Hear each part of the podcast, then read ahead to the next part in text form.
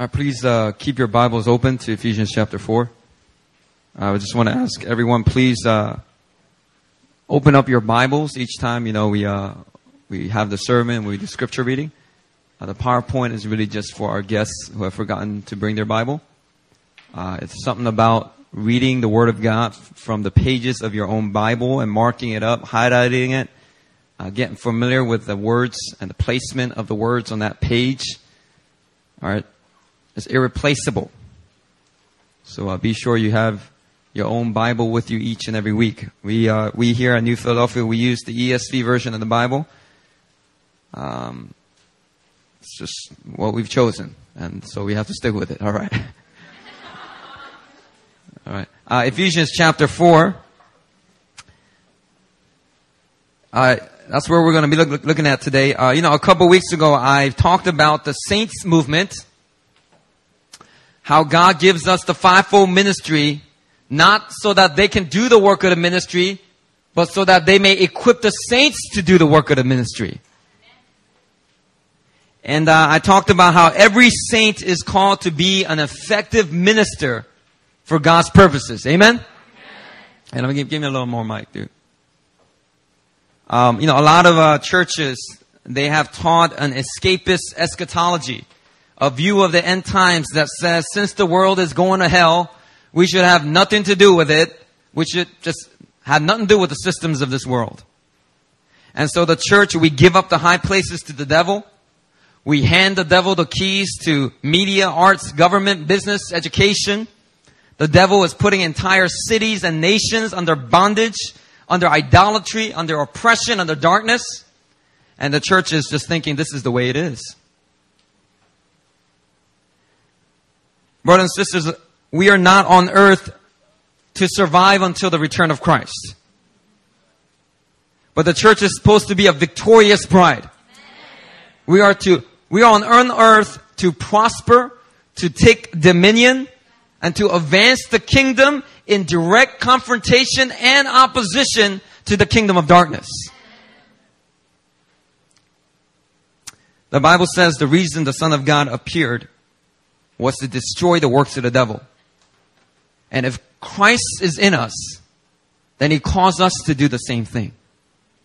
To go and destroy the works of the devil wherever it's found.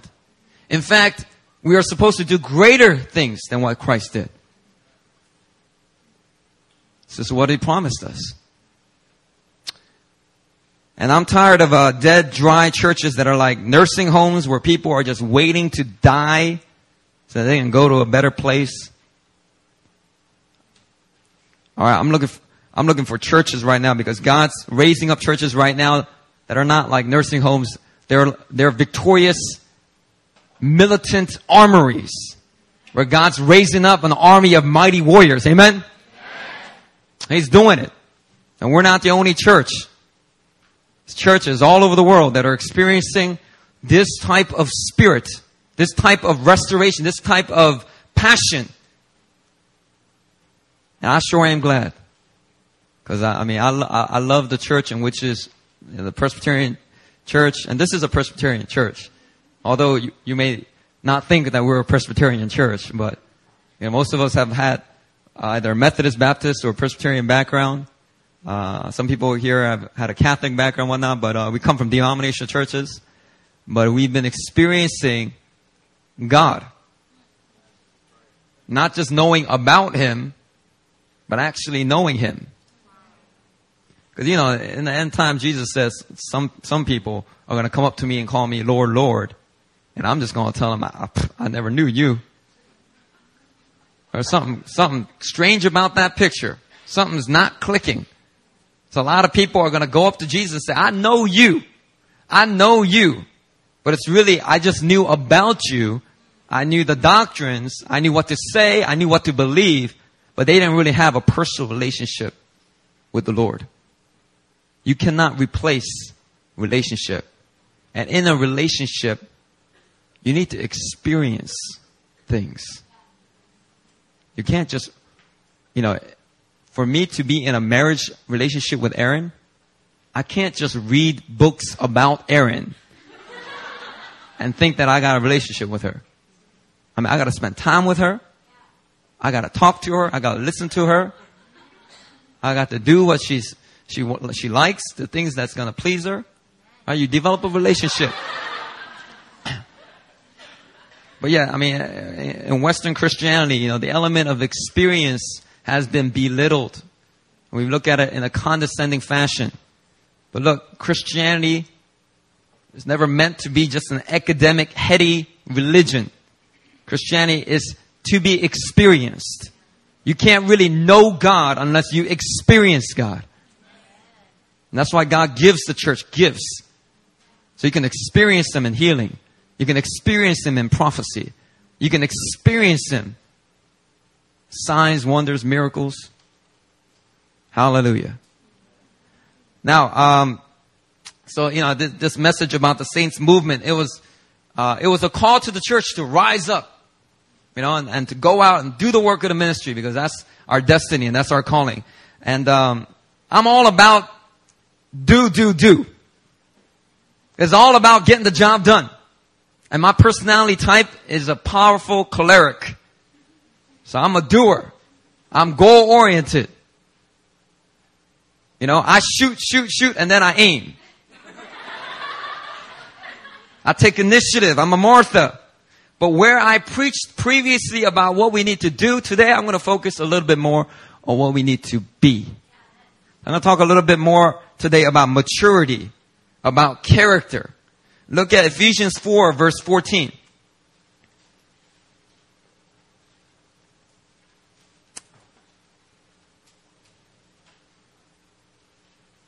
I'm sorry. Look at verse 15. It says, rather, speaking the truth in love, we are to grow up in every way into Him who is the head, onto, into Christ. We are to grow up in every way. I want you to turn to your neighbor right now and tell them to grow up. You need to grow up.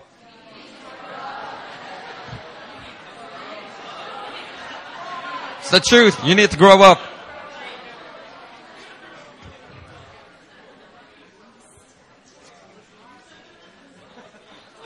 And if you look earlier in Ephesians chapter 4 verse 11 and 12, it tells us the fivefold ministers are given to the body of Christ to equip the saints for the ministry but also, it says to build up the saints so that they can become mature. Fivefold ministers are given to build up the saints to maturity. Look at verse 14, Ephesians 4:14. It says, "So that we may no longer be children." You know, when Paul was writing this letter, he wasn't writing it to a youth group. He was talking to adults. But ain't it the truth? We got a lot of adults that are going around acting like children. They're all up in the church. You know, the Bible, Bible encourages us to nurture a childlike heart before God, not a childish one. Amen? Come on, somebody. We're no longer to be like children. We need to put our childish ways behind us. So right now, I'm going to talk about I'm going to describe four stages of maturity that most people experience as they grow up. The four stages of maturity that people experience as they grow up. And I first heard about this from Pastor Robert Morris from Gateway Church in Texas. I would highly recommend his podcast. He's a wonderful preacher, spirit filled church. Now, um, and what I'm about to talk about, these four stages, it applies to the biological process of growth. It also applies to marriage. And it also applies to your spiritual life. And so what you notice is whether we're in stage two or three, most of us have a tendency to kind of slip back and forth. So I'm going to describe it for you. Turn with me to Luke 15. And I'm going to use the story of the prodigal son to kind of illuminate some of the stages of this maturity process that we come through. Luke 15, verse 12. This is the parable of the prodigal son.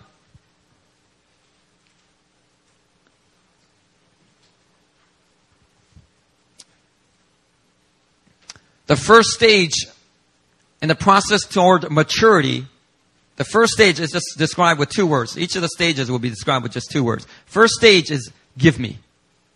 It's the give me stage. You look at verse 12 of Luke 15.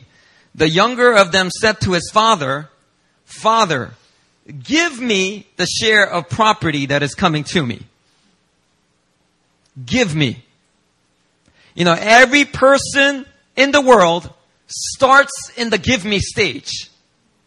Little children, they are born in the give me stage. All, all little children are all about is just give me, give me, give me, give me. Give me candy. Give me, give me, give me, give me that, give me that toy. Give me, give me, give me. And the hope of every parent is to see their children outgrow this stage. And this is where every one of us, we start biologically. But you know, this is also where we start spiritually. You know, um, I don't know if you've ever thought about it, but all of us in here, we got saved for selfish reasons. Ever thought about that? There's nothing wrong with this. It's just the way we start. Most of us start our spiritual walk in this way, but think about why most of us became Christians. It's because we didn't want to go to hell. Or we wanted God to fix the mess that we made upon ourselves. But a lot of us, we get saved for selfish reasons. And so spiritually, when we start out, we start out also in this give me stage. Jesus said for a man to see the kingdom of God, he's got to be born again. Right? And so when a person gets born again spiritually, that person is like a newborn baby, spiritually speaking. And as you know, a baby's main priority is just to say, give me, give me, give me. And you see a baby Christian, what are they constantly saying? Give me, give me, give me prayer, give me counseling, give me Bible study, give me, give me, give me, give me, give me, give me blessings. And there's nothing wrong with this, this is normal. But it becomes a problem when the person has had plenty of time to grow up and they refuse to move on from the stage. They continue to stay in the give me stage.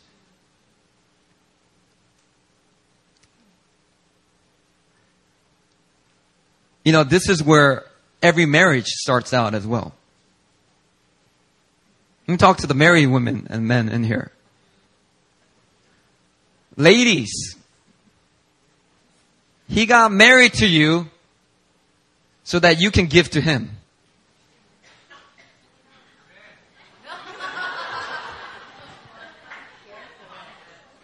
And gentlemen, she married you so you can give to her. And this is where everyone starts. I'm not, I'm not, I'm not trying to criticize anything like that. This is where everyone starts. This is not where we end up, but this is where we start when we, when we start marriages. Every man gets married so that a woman will meet his needs. And every woman gets married so that a man will meet her needs. This is where marriages start, is in the give me stage. You know, a month ago, Erin and I, we had uh, marriage counseling with Martin and Tina.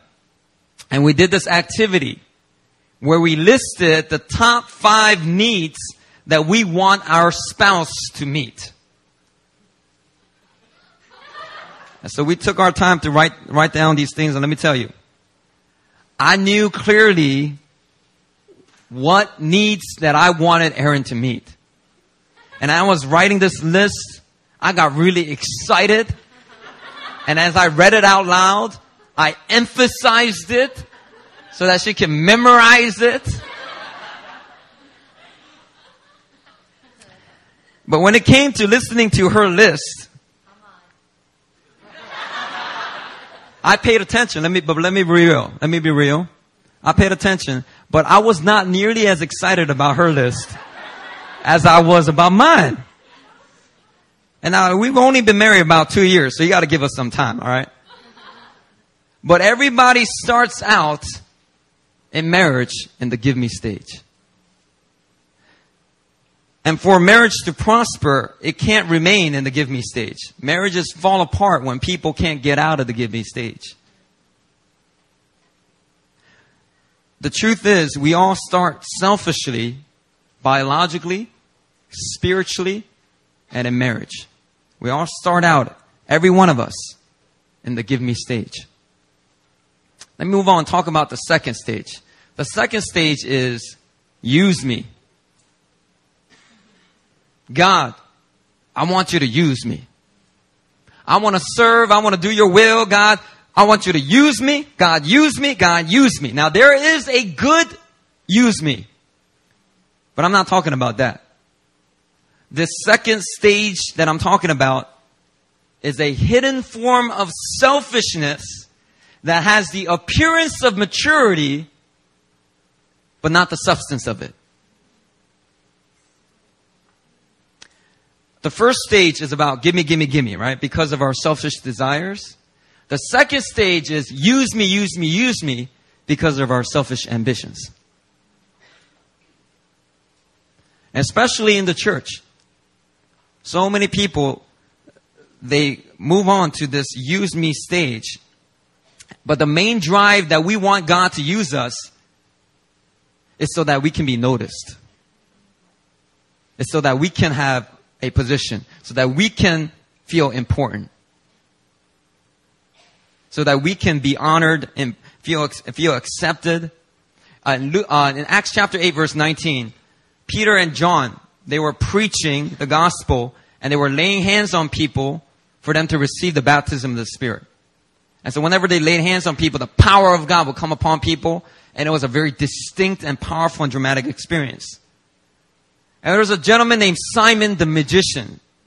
He was a town magician, but when he heard the gospel through the lips of Peter, uh, through Philip, he got saved. And Simon was following around Peter and John. And then Simon noticed what was happening and he said to Peter and John, he said, give me this power also so that anyone on, on whom I lay my hands may receive the Holy Spirit. Give me this power also give me so that whoever I lay my hands on will also receive the Holy Spirit. Now this sounds very noble. But Simon the magician wasn't saying this so that he can bless people and honor the Lord. He was saying this so that he could be powerful. So that he can feel important. In the immaturity of his faith, he was saying, God, give me and use me so I can look good. And it's such a hidden and subtle form. But brothers and sisters, it, it, it's indicative more of, of immaturity rather than maturity. Now, how does this apply to marriage? Well, in marriage, you see, people in the first stage, they say, I want you to give me something that will make me happy. I want you to meet my needs so that I can be happy. Then after a while, the spouse begins to figure out this person can't really make me happy. Now, come on. The longer you're married, the more you realize this person really can't make me happy.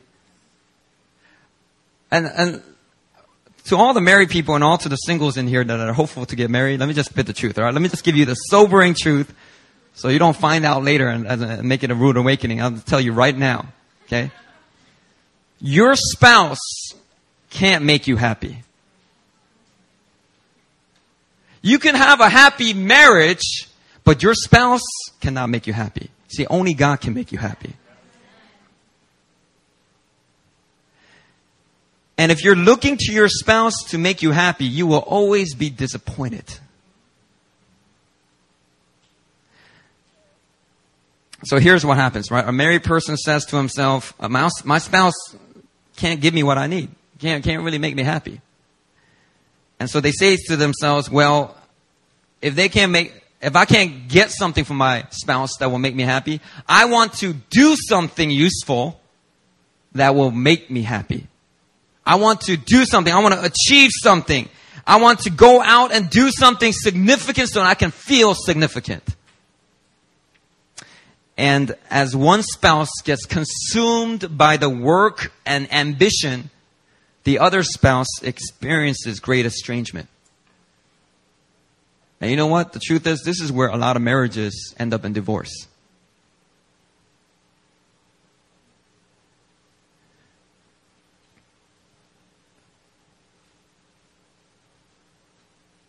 You know, God, He did not create marriage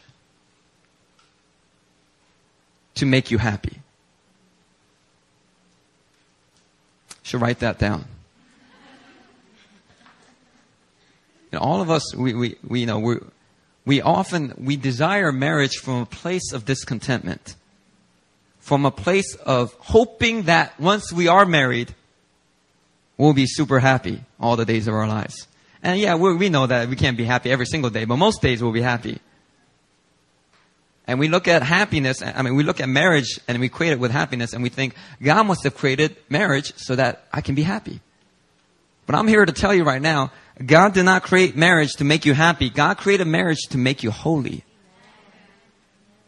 And that's the divine secret that God doesn't really tell you about. It's only when you are in a marriage, you start finding the clues that this whole thing is not really about your happiness. It's really about your holiness. And you see, when you are holy, you will find intimacy with God. And the more of God you get, the more you experience true happiness. So when it comes down to it, God does want to give you true happiness. But He's got to make you holy first. He's got to get more of Him in you. He's got to give you more of Himself. But as long as you're not living holy, He can't get more of, because He's holy, you're not going to understand. You're not going to feel and experience and understand the love and, and, the, and the grace of God unless you become holy, unless you become like Him. And if you want to be holy, you got to die to yourself and learn to put others first. And the best way to die to self, let me tell you something right now. The best way to die to self is to live with someone else and have no, and have no hope of escape. Okay. I'm, I'm just, I'm just spitting the truth. The best way to die to self is to live with somebody else. You see, every one of y'all in here, y'all have roommates and stuff like that, but guess what? You moved out. Can't do that in marriage. It's permanent. God designed marriage so that you will learn how to be selfless. You will learn how to lay down your life for others. So what marriage is designed to do. And then he brings children into your marriage so that you will learn to be even more selfless. You know, think about it. It's hard to be selfish when you're waking up at three in the morning to feed your baby. Babies don't care. give me, give me, give me, give me, give me.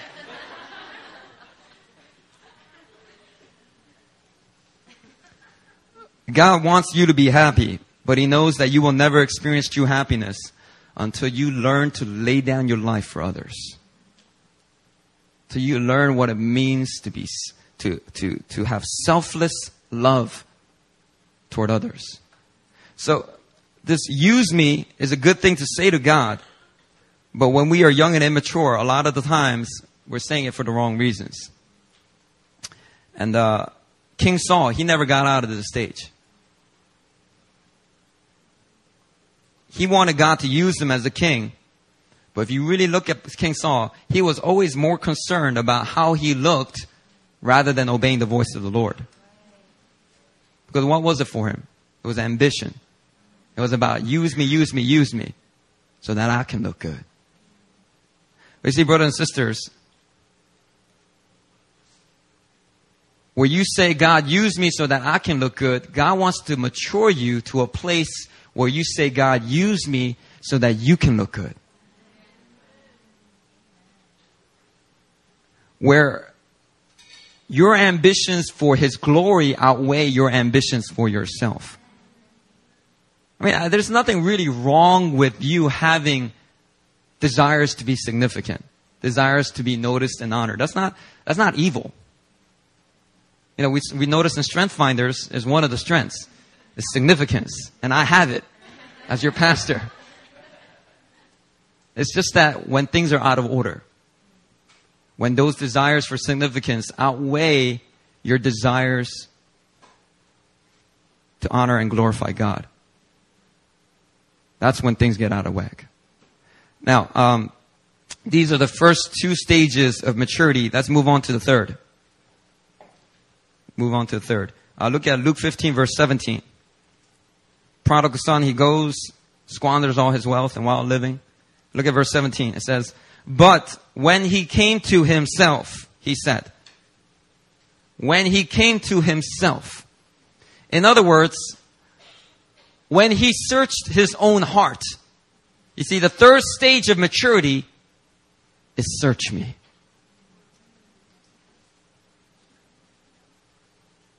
It's search me. See, if you really want to grow up, you gotta come before the Lord, quit blaming everyone else for your troubles, and you start praying, Lord, search me.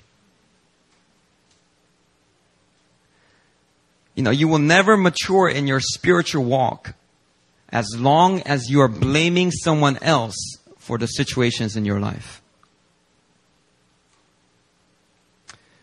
If there is even a fraction of blame in your heart towards someone else for your circumstances, you put a halt in the process of your own maturity and growth.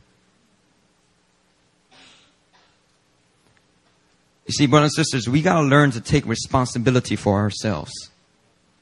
Let me tell you about something. This happened in the Garden of Eden. Adam sinned. Yeah, he got tempted, but guess what? At the end of the day, Adam chose to give in. It was his choice. He sinned. And so God confronts Adam for his sin, and guess what Adam says? Guess what Adam does? He blames Eve. It's this woman. It's her fault. And if you really look closely, he blames two people. Guess what he says? He says, the woman you gave me.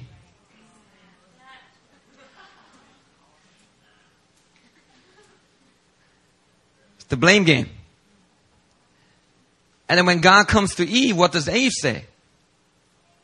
It's the serpent's fault. I ain't do nothing wrong. It ain't my fault. It's the serpent. And they do this blame game and unfortunately men and women have been playing the blame game ever since the Garden of Eden.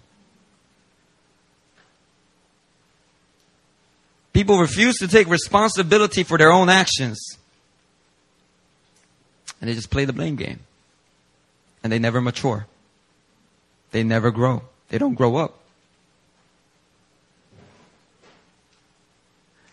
Marriages can deteriorate, deteriorate. Marriages can fall apart when they get into this blame game. You know, when circumstances go bad and husbands, they blame the wife or they blame the in-laws. Mm. It's a bad game to play. It's always the other person's fault that I can't do what I want, that I can't achieve my dreams. Brothers and sisters, here's how you get out of the blame game. You say, search me, O God. Psalm 139, if you want to turn there. Psalm 139 verse 23. It's a beautiful psalm. Psalm 139 verse 23 and 24. It says, Search me, O God, and know my heart. Try me and know my thoughts and see if there's any grievous way in me and lead me in the way everlasting. Hallelujah. Search me, O God. You know, sometimes you don't know you very well. That's why you need to just say, God, search me. I'm not aware of all the things that need to be worked on. I don't know if I can handle working on everything all at the same time, but Lord, I am willing to work on one or few, one or two things. So will you just search me today? Show me the areas that you want to highlight. And bring out all those grievous ways so I can walk in the way of everlasting life. You know, but a lot of times we refuse to allow God to search our hearts. Isn't that true? Um, we are quick to criticize and point fingers. but we hardly ever examine ourselves. Is that not the truth? Man, is that person, man, that, that, that, the, the, the mission trip didn't go so well? Is, is that person's fault that the conference fell apart? Is this person's fault that the praise team's not going so well? Right, so so quick to blame, so quick to point it out, and yeah, maybe they contributed to it. But probably smarter to search your own heart first before you have a more sober assessment. If your small group leader or your mentor or your spiritual authority tries to address something that requires change, a lot of times we just push them away. We just shut them out. We don't pick up. You see, small group leaders calling, small group leaders calling, small group leaders calling. Sorry, reject.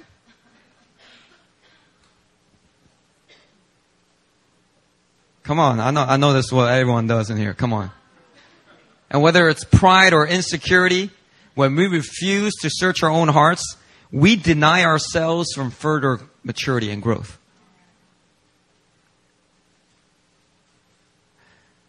When we allow pride and insecurity to rule our lives, we end up becoming unteachable and even unreachable. It's a very dangerous place to be. Nobody can get through to you. Nobody is able to speak into your life. So you just continue to repeat the same mistakes. The same mistakes your mama's always pointing out. But you always just thinking, oh, that's just mama. That's just my mom. My mom's always saying stuff like that. And you just repeat the same mistakes. Brothers and sisters, don't do this to yourselves. Dietrich Bonhoeffer said, when we stop listening to each other, it's just a matter of time before we stop listening to God. When you do not give someone else, especially a spiritual leader, you don't give them access to speak into your life. It's just a matter of time before you're not going to be even able to hear from God Himself. Very dangerous place to be. And unfortunately, the truth is, many believers, they never get to this stage. They might pray it at some retreat, but they don't really get into the stage because you know you got to go deep and you got to like, yeah, this is a prayer you got to pray like regularly when the Holy Spirit leads you. But most people, it's just uh, too uncomfortable. There's too much ugliness inside, it's, or there's too much pride. There ain't nothing wrong with me. I don't need nobody to search me, examine me. Look, I know, I know my weaknesses, and that's about it. I'm, I'm dealing with them. Leave me alone. It's a dangerous place to be. They say, well, you don't understand what happened to me. It really is someone else's fault that my life is like this. You don't understand what happened. If it wasn't for them, I wouldn't be like this. And let me just tell you something to that. Look, you are not responsible for someone else's actions. But the Word of God says God does hold you responsible for your actions and your reactions.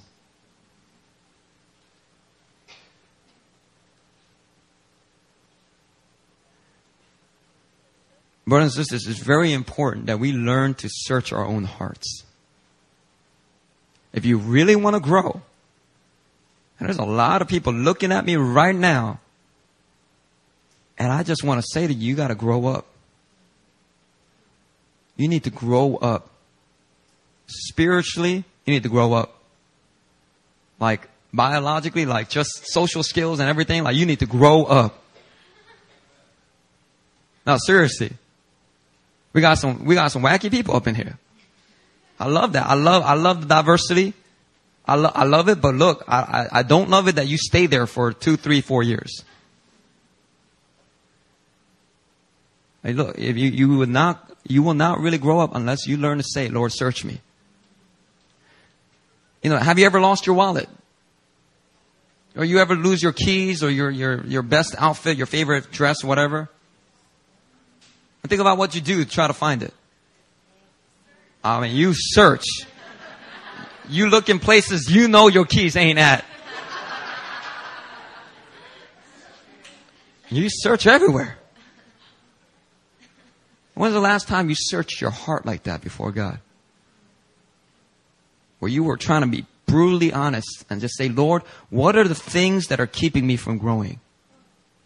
What are the things that I need to repent of? What are the things that I need to let go and renounce and turn my back on? Lord, what are these things? Which are the hard issues that you are highlighting for me at this moment? God, search me. I'll go on to the next level of maturity, the next stage of maturity. If you look in uh, Luke 15, look back on Luke 15, verse 19. The prodigal son. He starts to search his heart and he realizes, I just need to go back to my father's house. And then here's what he says to himself. He says, he starts preparing his uh, I'm sorry speech. He says, Father, verse six, verse 18, Father, I've sinned against heaven and before you. I'm no longer worthy to be called your son. Treat me as one of your hired servants. Now that's ESV. It says, treat me as one of your hired servants. In the NIV, it says, make me like one of your hired men. The fourth stage of growth is simply make me.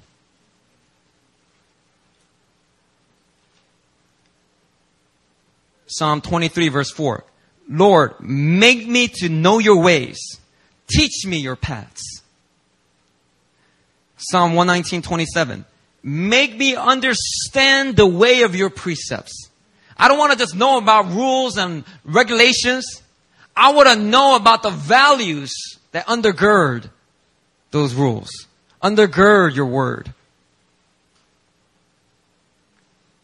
Isaiah 64 verse 8. We are the clay, you are the potter, we are all the work of your hand. When you come to this stage, you say, Lord, make me, mold me into the person you want me to be. And you're not just singing a song, you really mean it in your prayer before God, and you expect God to answer. God, make me, make your, may your fire burn away all the angerness, bitterness, insecurity, and Lord, make me into a man of character, make me into a woman of integrity. God, do what needs to be done to make me into a woman and man of boldness, of leadership.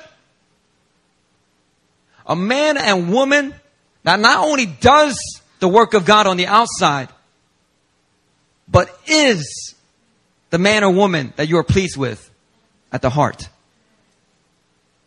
There's a lot of people that can do things that can appear bigger than they really are. But what's really important is that you're more bigger in the inside than you are on the outside. I'm going to tell you right now, you experience success. That's why the anointing is so dangerous. Know, we, we press in for the supernatural. We press in for the power of God. But the anointing is very dangerous because the anointing can wreck you. The anointing can kill you. You get too much of the anointing too quickly and you don't have the character and the faithfulness and the maturity to handle it, it will wreck you.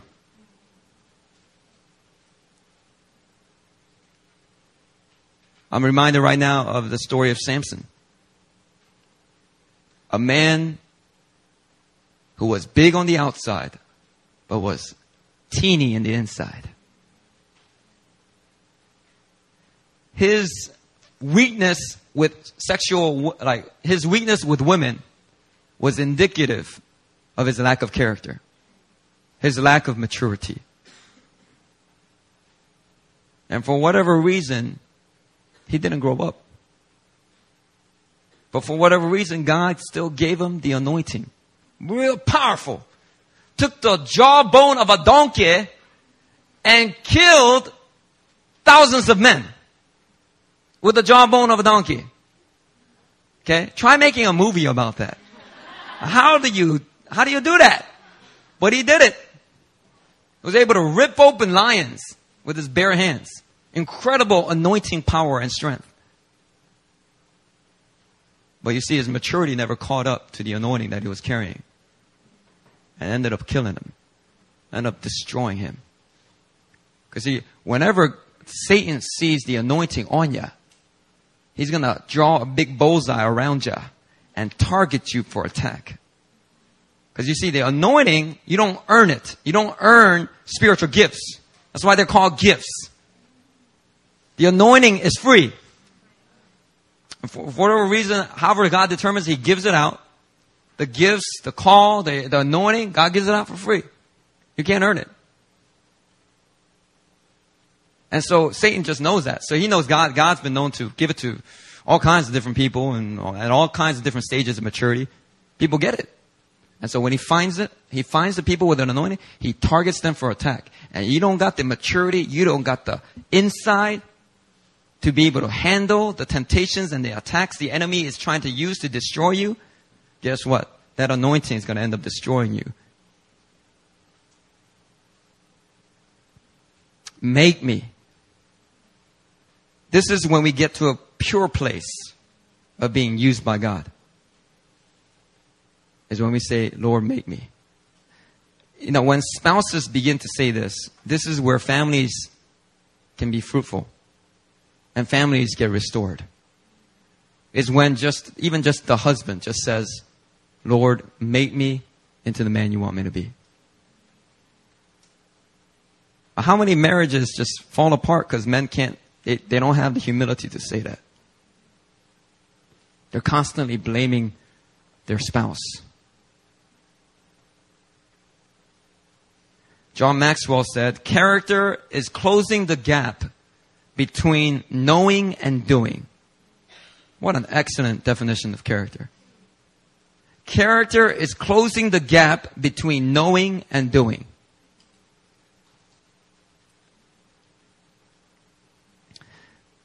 Let me tell you a secret. If you really want God to forge the character of Christ in you, if you really want God to make you into the man He wants you to be, raise your hand. If you really want God to make you, you don't even know what that means, but I just want God to really make me into the man. All right, see, all right. A lot of people, okay. Let me tell you a secret right now. Yeah, a lot of people will say there's no express train to character. I beg to differ. Romans chapter 5 verse 3 to 4 says, Not only so, but we also rejoice in our sufferings because we know that suffering produces perseverance and perseverance character. Let me tell you a little secret. You really want God to put you on the express route to make you into the man or woman of God He wants you to be? Get ready for some growing pain. Brace yourself. Because you may not know what you're really asking for. Because if you really want to grow quickly, because you're frustrated, Lord, I'm so immature. I make so many stupid mistakes. Lord, why am I such a child still? Why am I always saying, give me, give me, give me? Lord, I want to grow up. Lord, help me to grow up quickly. Make me, make me, make me the woman you want me to be. Make me the man you want me to be. And God said, you really mean that? We can arrange that. I will arrange that for you right now. I mean, I'm not trying to scare you to not praying it. But I, I, am saying, if you look in the, if you look at the women, women and men of God in the Bible that demonstrated awesome character, men and women that were not only known for their achievements, like Samson, but were also known for their character, like Joseph, like David, like the apostle Paul, what you will find out is that they had to persevere through great trial, suffering, growing pains. They went through massive rejection massive slander, pain, lots of growing pain, like literal physical pain. Paul, he got stoned. I mean, I bet, I bet that stoning, that stoning, I mean, I'm not saying that, that you ask for God to give you character, you're going to get physically beat and stuff. But I'm telling you that that's, that stoning did something to Paul. It forged an identity He identified with Christ in a way that he never identified before. Guess what? Because Christ suffered. He went through incredible pain. And there's something about being closer to Christ through even identifying with his sufferings that causes you to be like Christ in character much quicker than if you just read about that character. Does somebody understand what I'm saying? The key to gaining character through suffering, and by the way, suffering doesn't produce character. It is rejoicing in suffering that produces character. You see, when you're just like, oh, this is hard. Oh, I'm suffering. Ah, ouch, ouch. Suffering is not going to produce character. Okay? It is perseverance. Per- you know what perseverance looks like? It's rejoicing in the middle of the suffering. It's being in jail. You got sliced up, whipped up. Peter and Silas, I mean, Paul and Silas, they're up in jail. They're bleeding all day. They, and then on top of that, they put the stocks, iron stocks on their ankles, whatever they did. And then in the middle of that, having church and just singing, how he loves us. Oh, how he loves us. And all the fellow prisoners are like, hey, shut up over there. Actually, that song is kind of good. He loves us. Oh, oh, yeah, yeah. It's rejoicing in the midst of suffering. That's true perseverance. If you learn to rejoice in the middle of your growing pains, you will not grow bitter, you'll grow better. You'll grow bigger. And Christ's character will be formed inside of you.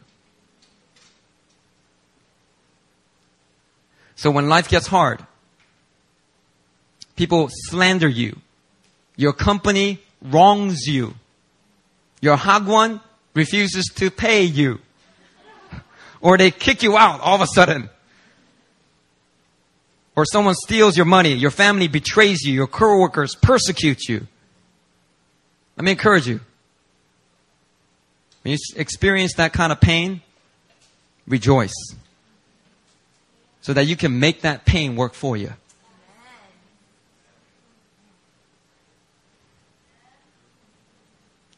God is cranking out the character of His Son in you when you learn to rejoice in suffering. And this is the type of glory to glory transformation the Bible talks about. You can't be transformed from glory to glory without going through some stuff. So, yeah, if you really think about it, every stage of the, the, maturity that I talked about, pain is involved in, in going on to the next, next stage, if you think about it. Think about it. Why would a person who's give me, give me, give me, give me, all of a sudden start saying use me? I want to do something significant. It goes from me, me, me, me, me to, oh, I want to do something on the outside. I want to, I want to feel better about my, what, what causes them to do that? It's the pain of disappointment of realizing that the world doesn't revolve around you. And that every time you say give me, ain't nobody gonna give you nothing. It's the pain of dealing with that that you start resorting toward use me. Use me, use me, use me, use me, use me. And what, what will make a person go from use me to I think there's something wrong with me, search me. Once again, it's, it's pain. It's the pain of failure. The pain of your own weakness. You're saying, use me, use me. I'm trying to, uh, you want to accomplish and do something great. And then you just plop on your face and you don't get the job and you just feel like a failure. And then all your coworkers are whispering behind your back. That person can't hold down a job. That person's like this. This is why they got fired. This is why they didn't get the job. And then you start that pain of dealing with that type of slander, you start going, maybe there's something wrong with me. And then you say, search me. And then as you search, you search and you, God starts to reveal all this ugliness and all this dirt and all these, and you hear your mama's voice in there in your head saying the things that she always said all your, throughout your life. Be more gentle. Be more gentle, Christian. My son. That pain, that growing pain, it causes you to go, oh man, I don't want to be like this. Lord, change me. Make me. make me a better man.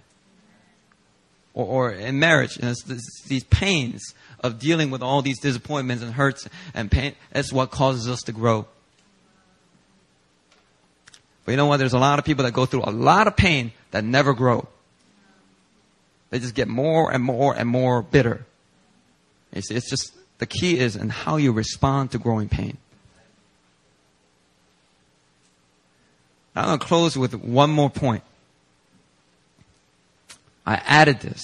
This is my own personal fifth stage, the unofficial fifth stage of maturity. It's very particular to our church. Goes from gimme, gimme, gimme to use me, use me, use me to search me to make me and the fifth stage is send me.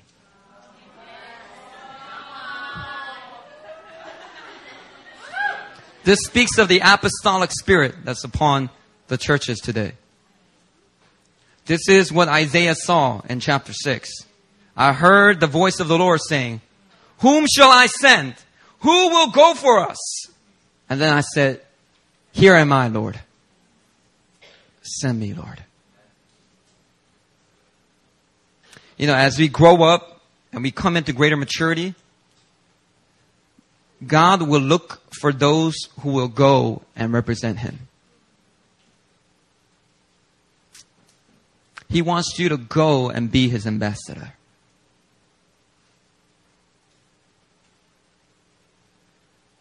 And that's when you come and you say, Lord, send me, Lord. I'll represent you. I'll do your work. I'll fulfill your plans. I have been crucified with Christ so that I no longer live, but it is Christ who lives in me. God send me. Send me out. You sent your son so that I can be free. You sent your spirit so that I can be filled. Now, Lord, send me so I can glorify your name on the earth. Send me.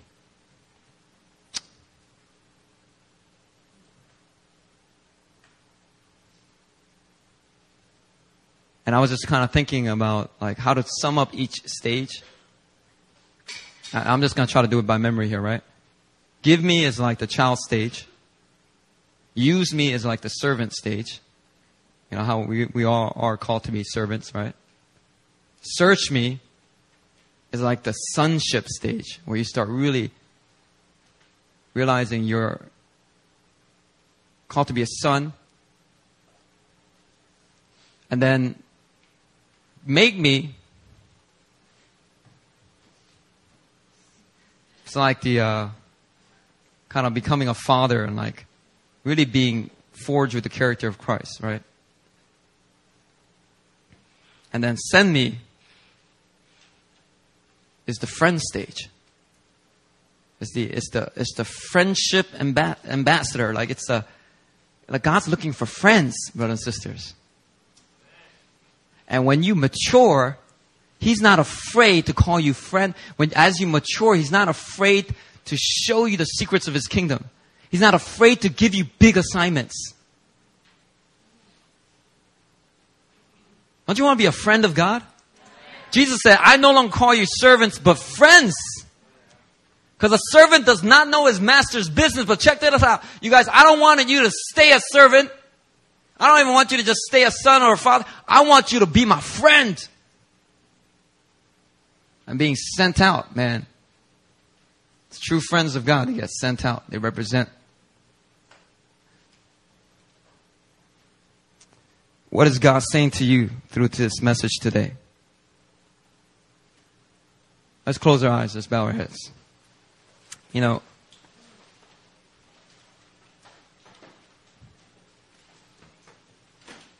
I'm going to have the praise team come back up. Um, my mentor used to say to me all the time, God is more interested in who you are becoming than what you can do for Him. God is much more interested in who you are becoming than what you can do for him. You see, when it comes down to it, you see, the reason why character and maturity, you know why these things are so important? I'll give you one word why these things are so important. It's love. God knows the more you are transformed, the more you will experience His love. I mean, one of the driving reasons why God wants you to transform and mature and become the man or woman He wants you to be is so He can love on you more. He loves you so much.